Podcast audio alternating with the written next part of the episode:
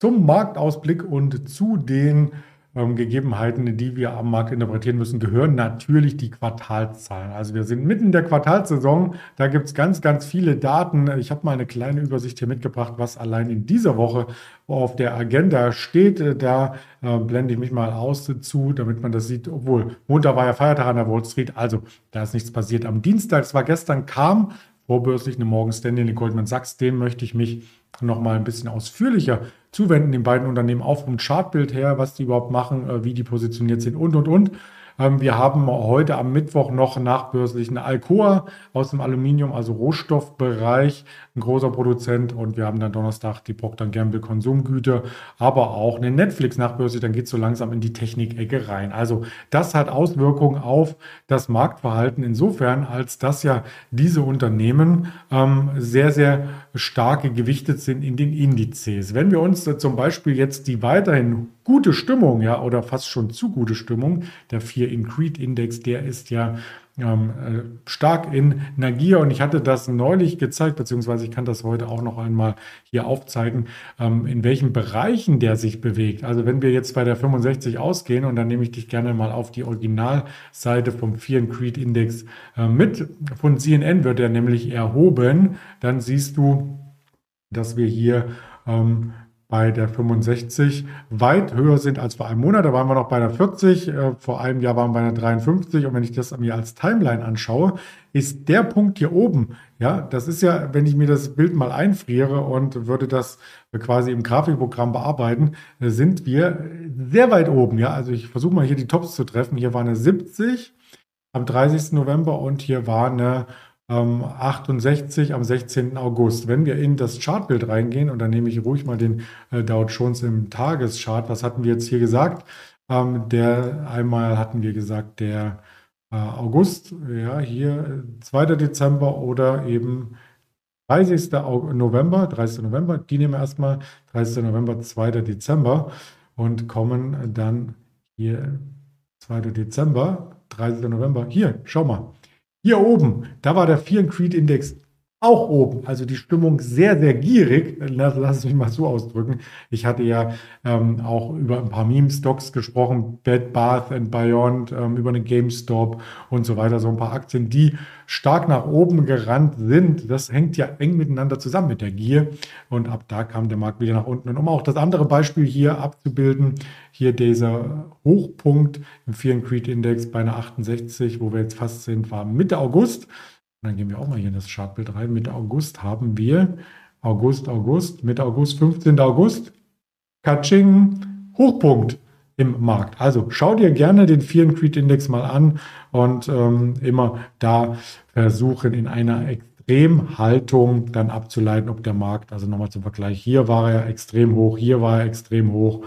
Ja, und jetzt sind wir wieder hier. Vielleicht diese Tageskerze gestern von rund 400 Punkten könnte schon ein erster Hinweis darauf sein, dass der Markt jetzt einkonsolidiert. Ja, wie ist die entstanden? Also ich möchte das auch nochmal mit dem kurzfristigen Chart abgleichen. Wir sind schon mit einem Gap gestern gestartet im Dow Jones und haben dann ziemlich zügig diese Tiefpunkte hier erreicht. Die Tiefpunkte stammen vom Donnerstag oder vom Freitag, nachdem wir Quartalszahlen aus dem Finanzbereich hatten, und die möchte ich gleich nochmal darstellen, um dann fast an das Donnerstagstief ranzulaufen, was wir auch nach den Verbraucherpreisen hier kurz nach der Börseneröffnung hatten. Von da hat sich der Markt immer sprunghaft erholt, gestern nicht mehr. Vielleicht ein zweites Warnsignal, der Markt hat sich gestern nicht mehr erholt von diesen Tiefpunkten so dynamisch, wie er es an den letzten Tagen getan hat. Also charttechnisch erstmal einkonsolidiert, unter den Tiefs des Vortages geschlossen. Das ist das, was ich mir für den DAX erstmal wünsche im Sinne eines Short-Setups, dass man so einen klaren Trigger hat. Das ist der Punkt, wir sind runtergefallen, da kommen keine Käufer mehr rein, jetzt kippt das Bild so langsam, dann kann man sich immer noch in aller Ruhe short positionieren. Ja, warum ging es gestern so stark nach unten, warum ging es Freitag so stark nach oben? Wir hatten in dem Zusammenhang über die Zahlen von JP Morgan Chase gesprochen, die ja am Freitag reinkamen, und ich bringe die gerne nochmal mit als Chartbild. JP Morgan Chase gestern ein bisschen leichter, weil die ganze Branche leichter war, aber am Freitag, um den Tag nochmal vorzuholen, hier mit einer negativen Eröffnung hier unten bei 134. Ab da wurde nur gekauft, weil die Firma ist nun mal ein Urgestein und kann es trotzdem schaffen in diesem Jahr, auch wenn die Erträge so ein bisschen schwinden, die Umsätze ein bisschen niedriger sein werden, vor allem im Investmentbanking, das ist ja ein Bereich, der hier stark beklagt wird, hier trotzdem auf der Gewinnspur zu bleiben. Sie hat dann am Freitag im Plus geschlossen, gestern mit einem Gap eröffnet, das Gap nicht mehr angetastet, also auch hier vielleicht eine ganz gute Absprungkante für US-Banken. Und wenn wir wieder unter den Bereich, der am Donnerstag zum Closing vor den Quartalszahlen kommen, das war gestern der Haltebereich bei JP Morgan Chase, dann glaube ich auch, kommt da nochmal richtig Druck in die Aktie rein. Ja, ein Druck, den es gestern von der Wall Street gab, das waren natürlich neue Quartalszahlen. Ich habe es schon angedeutet, das war Goldman Sachs. Und gestern haben ja zwei Banken gemeldet. Wir wollen uns beide mal anschauen. Aber erstmal möchte ich auf Goldman Sachs, Sachs sagt man ja, also S-A-C-H-S, bitte nicht falsch verstehen, falls ich das falsch ausspreche, die kamen gestern gehörig unter Druck. Und dazu möchte ich ein paar Randinformationen mit einstreuen. Was machen die überhaupt?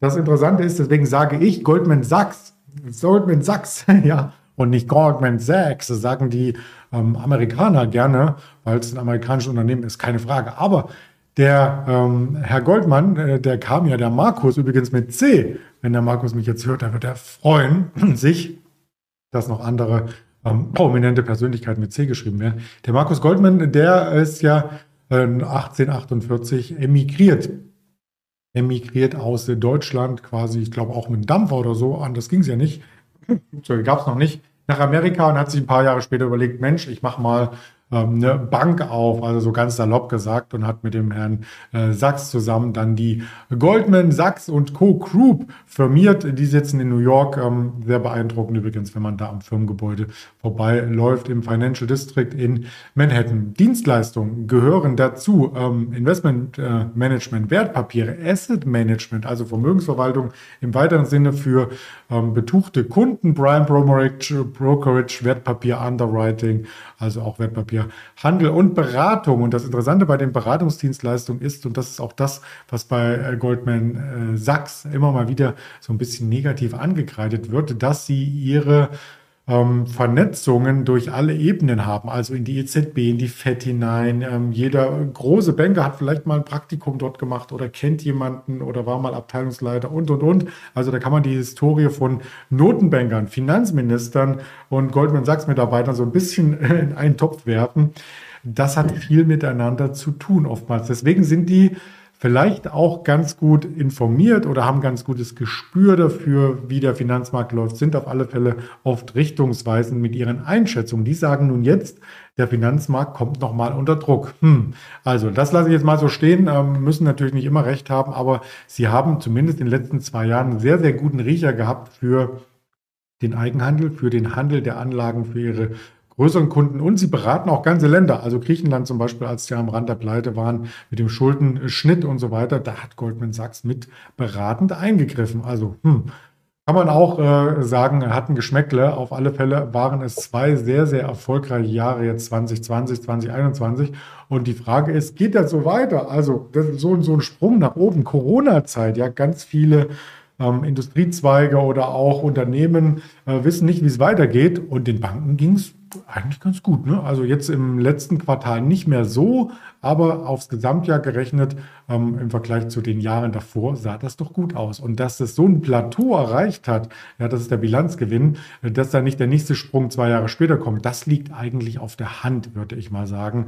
Und deswegen von den Prognosen her soll es jetzt in den nächsten Jahren auch erstmal auf dem Niveau konsolidieren. Das ist jetzt der Umsatz, also der Umsatz soll konsolidieren und damit wird auch der Gewinn nicht weiter stärker nach oben laufen, weil, da kommen ja 2 Faktoren dazu, die haben ja auch Kosten. Die Kosten sind, glaube ich, bei Goldman Sachs, wenn ich das richtig in Erinnerung habe, um 11% die Betriebskosten nach oben gelaufen. 11%!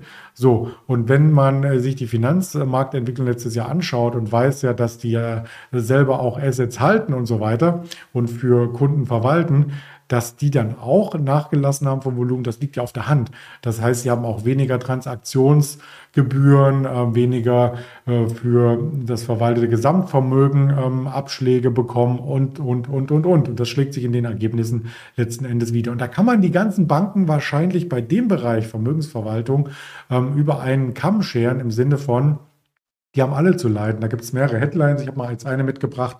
US-Großbanken melden Zahlen, sieht die Gruppe Wells Fargo enttäuschen Anleger. Goldman Sachs hat gestern auch Anleger enttäuscht. Und ja, die Berichtssaison ist deswegen bei den Banken zumindest ein bisschen schlechter angelaufen. Ob das jetzt schon richtungsweisend für den Gesamtmarkt ist und die gesamten anderen Unternehmen auch enttäuschen oder beziehungsweise unter den Erwartungen liegen, müssen ja nicht pauschal enttäuschen, das ist die große Frage, die können wir auch nicht beantworten. Wir können aber noch mal reinschauen bei Goldman Sachs, woran es denn unter anderem gelegen hat. Einerseits Investmentbanking, da ist gar nicht so viel passiert. Die großen IPOs gab es letztes Jahr, zumindest im vierten Quartal dann gar nicht mehr. Und man hat seit 2020 an einem Projekt gearbeitet, um Privatanlegern so eine Plattform Solution, oder sie heißt, genau, Plattform Solutions hieß die Plattform. Da sollten quasi mit einer Apple Card zusammen für Privatkunden was ermöglicht werden, was es vorher noch nicht gab. Also das Privatkundengeschäft sollte ausgebaut werden. Kommt man doch vom institutionellen Handel und von Großkunden, wollte man jetzt auch so ein bisschen, ich will es mal übertreiben, der Sparkasse Konkurrenz machen. Ja? Also ganz so würde ich es jetzt nicht stehen lassen, deswegen schmunzeln in meinem Gesicht, du siehst es ja. Aber jedenfalls in einem anderen Segment. Und da hat man Geld reingebuttert bis zu, hier steht's, 3 Milliarden. Von Anfang 2020 ging es los. Im September hat man dann die Reißleine gezogen, im Oktober dann gesagt, man cutte das Projekt, aber da waren die 3 Milliarden schon weg. Ja, und ganz viel Energie und hat sich dadurch ein bisschen, ja, ich formuliere es mal hart, bloßgestellt. Ja, also Goldman Sachs, den traut man ja alles positiv zu. Ja, das sind so der Fels in der Brandung. Und trotzdem wird der Vorstoß in Richtung Privatkunden dann am Ende vergeigt. Ja, also so würde ich es mal auf den Punkt bringen. Und die Privatkundensparte kann eben nicht zusammengefasst werden mit dem Investmentbanking. Das war's. Ja, und das ist ein Punkt davon, warum eben die Erträge zurückgingen. Das muss ja auch abgeschrieben werden. Es gibt wieder Sonderabschreibungen, es gibt wieder Rückstellungen für eventuell ausfallende Kredite, die noch in den Büchern liegen. Wenn die Zinsen steigen in den USA, hat auch nicht jedes Unternehmen dann immer Möglichkeit, die Kredite direkt zurückzuzahlen. Was ist passiert? Quartalszahlen kamen raus und die Aktie ging nach unten, ja, vorbörslich schon. Und die hat den Dow Jones ziemlich stark belastet. Man muss sich das auch nochmal vor Augen halten, wie der Dow Jones ja aufgebaut ist. Es ist ja nicht dieser Performance-Index, den wir beim DAX kennen, mit einer Gewichtung und so weiter, sondern in Amerika ist es ein Kursindex, ja. Das heißt, Pi mal Daumen, da gibt es auch noch einen Gewichtungsfaktor, aber Pi mal Daumen rechnest du die einzelnen Aktienwerte zusammen vom Aktienkurs und kommst auf den Dow Jones-Kurs. So. Und jetzt steht die Goldman Sachs beinahe, jetzt nur noch, muss man sagen, 348, davor stand sie bei 370, ja. 370, das ist schon ein extrem schweres Gewicht. Wenn andere Aktien bei $10 stehen oder 15 oder 20 oder 30, da ist das ja das 10-fache Gewicht. Deswegen, wenn so eine Aktie richtig unter Druck kommt im Dow Jones, dann zieht das den Dow Jones mit runter. Und das waren gestern näherungsweise 200 Punkte.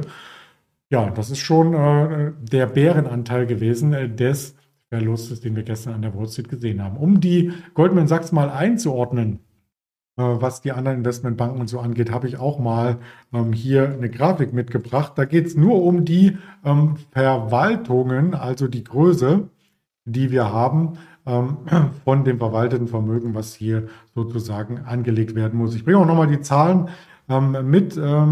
Das ist die höchste, das kommt noch dazu, man hat bei Goldman Sachs die höchste Vergütungsquote seit mehr als 10 Jahren bekommen und die lag bei insgesamt 35,5%. Also das Personal hat nochmal gut Geld bekommen, vielleicht auch als Art Inflationsausgleich. Ich will mich da nicht so weit aus dem Fenster lehnen. Da sind jedenfalls Personalkosten aufgelaufen von 3,76 Milliarden Dollar. Jetzt rechnen wir mal zusammen, 3,76 Milliarden Dollar, dann noch die Apple Card, also quasi die Vermögensverwaltung oder die Kleinkunden, Privatkunden mit Investmentsparteverschmelzung schiefgegangen, 3 Milliarden weg und so weiter. Und die Vergütungsquote nochmal um 10% gestiegen, wenn man das mal mit dem Jahr 2021 betrachtet. Und das Jahr davor lag sie sogar nur bei 21%, jetzt bei 35,5% Vergütungsquote, das ist schon Wahnsinn. Und ja, das geht dann zulasten des Ergebnisses. Und da muss man mal sagen, wo soll denn da der Gewinn am Ende herkommen? Trotzdem wurden unterm Strich noch 1,3 Milliarden verdient. Also ist nicht so, dass sie Minus gemacht haben, die haben noch Geld verdient. Ja, alles gut. Sie verdienen noch Geld, aber eben nur noch kleineres Geld. Um auf die Grafik zurückzukommen, Goldman Sachs ist hier tatsächlich auf Platz 11 zu finden. Platz 11 des verwalteten Vermögens. Man spricht immer Goldman Sachs, wow, so eine große Größe im Finanzbusiness, auch was die Finanzverwaltung angeht. Naja, ist es doch nicht so die größte Größe. Ja, sie ist hinter einer Allianz aus Deutschland übrigens, was das verwaltete Vermögen angeht.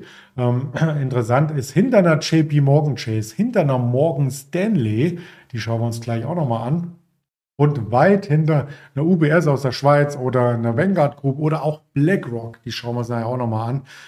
Was alle gemein haben ist, wie reagieren sie denn da drauf? Also wenn so hohe Kosten anfallen und die Kosten vorrangig auch bei Mitarbeitern anfallen, dann liegt es ja fast auf der Hand zu sagen, weniger davon, also im Sinne von Mitarbeitern. Das machen sie auch. Ja. Goldman Sachs hat angekündigt, dass sie da bis zu, ich glaube, es sind, lass mich jetzt nicht lügen, wie viel 1000 sie entlassen wollen.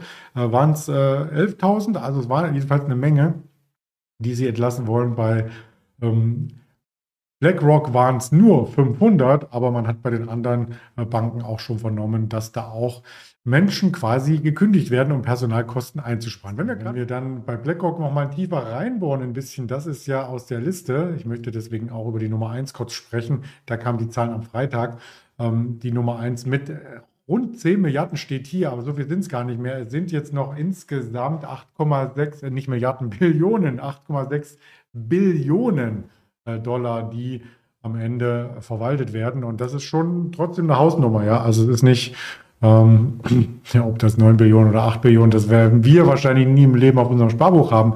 Aber es ist für den Vermögensverwalter logischerweise auch eine Kostennote, 1 Billion weniger und 1 Billion weniger an Bestandsprovision. Das macht richtig was aus. Also die Verwaltungsgebühren sanken, die erfolgsabhängigen Prämien sanken dann letzten Endes und das basiert auf gesunkenen Aktienanleihekosten. Ja? Und trotzdem hatte man hier Kapitalzuflüsse, also Kapitalnettozuflüsse von 114 Milliarden US-Dollar und das verwaltete Vermögen ist um 14% niedriger geworden. Wie setzen sich die 14% zusammen? Naja, ist relativ einfach gesagt, wenn der Dow Jones 8 bis 9% letztes Jahr verloren hat und der NASDAQ 34%, dann können die Anleihen zwar ein Stück gestiegen sein, aber im Mittel sind es eben diese 14%. Also da kann man sich den Kapitalmarkt angucken in Summe und hat einen ganz guten Blick darauf, wie die Zahlen sich hier entwickeln und auch diese Tabelle, das ist von, ich glaube, Wikipedia rauskopiert. Das sind die Zahlen von Q1 2022 und jetzt haben wir ja Q1 2023 9,5 Billionen, jetzt 8,6. Na, sind nicht ganz 14%, aber mit dem Mittelzufluss über den Daumen passt, was da ist. Was wir auf alle Fälle hier noch mit berücksichtigen müssen bei der Bewertung ist, die Umsätze sinken logischerweise dann auch und der Gewinn pro Aktie fällt ein bisschen stärker, weil man auch einen anderen Gewinnhebel auf das eingesetzte Kapital hat. Bei BlackRock kennt vielleicht auch der eine oder andere noch die Produkte, da gehört zum Beispiel iShares dazu und iShares hat einen Marktanteil weltweit bei den Indexprodukten, bei den passiven Indexprodukten, also ETFs, von 40%, also einer allein hier aus der Liste hat einen Marktanteil von 40%, Wahnsinn. Die BlackRock-Aktie möchte ich uns hier auch darstellen. Wir hatten ja die JP Morgan uns kurz angeschaut. Also als nächstes die BlackRock, die hat gestern auch gar nicht so stark gelitten. Und da gehe ich direkt wieder rein in das Bild bei Stock 3, was wir hier skizziert hatten. Und das müsste dann hier im Desktop auch für dich sichtbar sein. Also BlackRock im Chartbild ein Stück nach unten, aber wir sind immer noch weit von den Jahrestiefs weg. Die lagen um die 500, wir sind bei 750 und die Hochpunkte lagen knapp bei 1000. So, also genau in der Mitte zwischen dem Allzeithoch, was übrigens wie die Indizes dann auch Ende 2021 erzeugt wurde und dem Jahrestief, was wir erst im Oktober gesehen haben. Also insgesamt würde ich sagen, wenn der Bereich, den wir hier aktuell mit den Widerständen aus den letzten Monaten haben, da würde ich das hier mit einfassen aus dem April, wenn der überschritten wird, wenn wir also über die US-Dollar-Marke von 800 kommen, dann glaube ich, hatte die BlackRock-Aktie auch weiteres Potenzial und kann sich bis zum Allzeithoch hier oben reinarbeiten. Einen dritten, den wir hier im Bunde hatten, der gestern Zahlen meldete, das war Morgan Stanley. Und die würde ich gleich als nächstes hier mit reinnehmen, weil nämlich Morgan Stanley, und das auch nur in Kürze, wir sind schon bei knapp 11 Uhr, zeitgleich zu Goldman Sachs gemeldet hatte. Und Goldman Sachs verliert über 6% und Morgan Stanley gewinnt 6%. Wie kommt das denn und wie sieht das charttechnisch aus? Schau mal, die Aktie, die ist tatsächlich extrem stark gewesen. Und bei Morgan Stanley hat man zwar auch einen Gewinneinbruch hinnehmen können, aber der war eben nicht so hoch. Die Erträge gingen um nur, und jetzt haben wir die Zahlen nämlich im direkten Vergleich, die Erträge gingen um 12% zurück, die Erträge. Und da waren ja beim verwalteten Vermögen von BlackRock schon 14%, beim Umsatz sogar 15% an der Tagesordnung. 12,7 Milliarden Dollar waren die Erträge. Man hat dort auch die Flaute im Investmentbereich bei Börsengängen und so weiter gespürt. Aber man ist bei Morgan Stanley eben ein Stück weit noch anders positioniert. Vielleicht das als Hintergrund. Es gab ja Investmentbanking und Wertpapierhandelsunternehmen zusammen mit JP Morgan Chase und JP Morgan hieß es. Und jetzt heißt es JP Morgan Chase und Co. und Morgan Stanley. Also das wurde auseinander dividiert. JP Morgan im September 1935. Und da wurden eben Banken und Wertpapierhandelshäuser getrennt. Ist schon jetzt knapp 100 Jahre her. Und später 1997 hat dann Morgan Stanley noch mit Dean Witter fusioniert. Das waren Finanzdienstleister. Und ja, deswegen hat man da so ein leicht anderes Geschäftsfeld, als man hier mit Goldman Sachs vielleicht hat. Trotzdem kann man die Aktien im Umfeld her vergleichen. Sie sind im selben Marktsegment. Das ist die stärkste Aktie von denen, die ich jetzt gezeigt habe im Vergleich. Wir sind bei einer 97 und die Allzeithochs, die kommen tatsächlich aus diesem Jahr. Also die wurden nicht letztes Jahr formiert, da gab es nochmal einen Spike im Februar, also denen geht es gar nicht so schlecht, die leiden natürlich auch ein bisschen, aber die könnten jetzt hier mit der Etablierung des Aufwärtstrends und mit der Überwindung der letzten Verlaufshochs auch nochmal ordentlich aufdrehen und da würde ich das hier auch mit reinnehmen. Guck mal, das war die Konsolidierungszone und hier auch die Widerstandszone, so ähnlich wie beim DAX sieht das aus, ja, wir haben eine Unterstützung aus dem Jahr 2021 und da ist jetzt Widerstand gewesen im Jahr 2022, 2023 und jetzt geht es hier drüber und zu den Allzeithochs, das sind ja nur noch 11-12%, also nicht mehr viel, das könnte durchaus da noch angelaufen werden. Man könnte noch über viel mehr Banken diskutieren, wir können auch die Deutsche Bank hier nochmal mit reinnehmen, die Commerzbank, aber ich glaube, das machen wir in einem anderen Format. Ich wollte nur darauf hinweisen, dass eben diese Quartalszahlen aus den USA eine Auswirkung auf die Märkte haben, also eine große Auswirkung auf die Märkte und dass die teilweise, obwohl sie im selben Segment sind, wie im Falle Morgan Stanley und Goldman Sachs, unterschiedlich am Markt interpretiert werden, weil sie auch leicht unterschiedlich ausfallen und unterschiedliche Auswirkungen haben. Von Morgan Stanley habe ich jetzt nichts gehört, dass man hier letzten Endes Entlassungen vollziehen möchte. Also, wenn dir das Video gefallen hat, like es gerne. Deswegen wird es ja auch letzten Endes produziert, wie ich gerne so schön sage. Und dann sehen wir uns im nächsten Format wieder. Dankeschön für deine Aufmerksamkeit.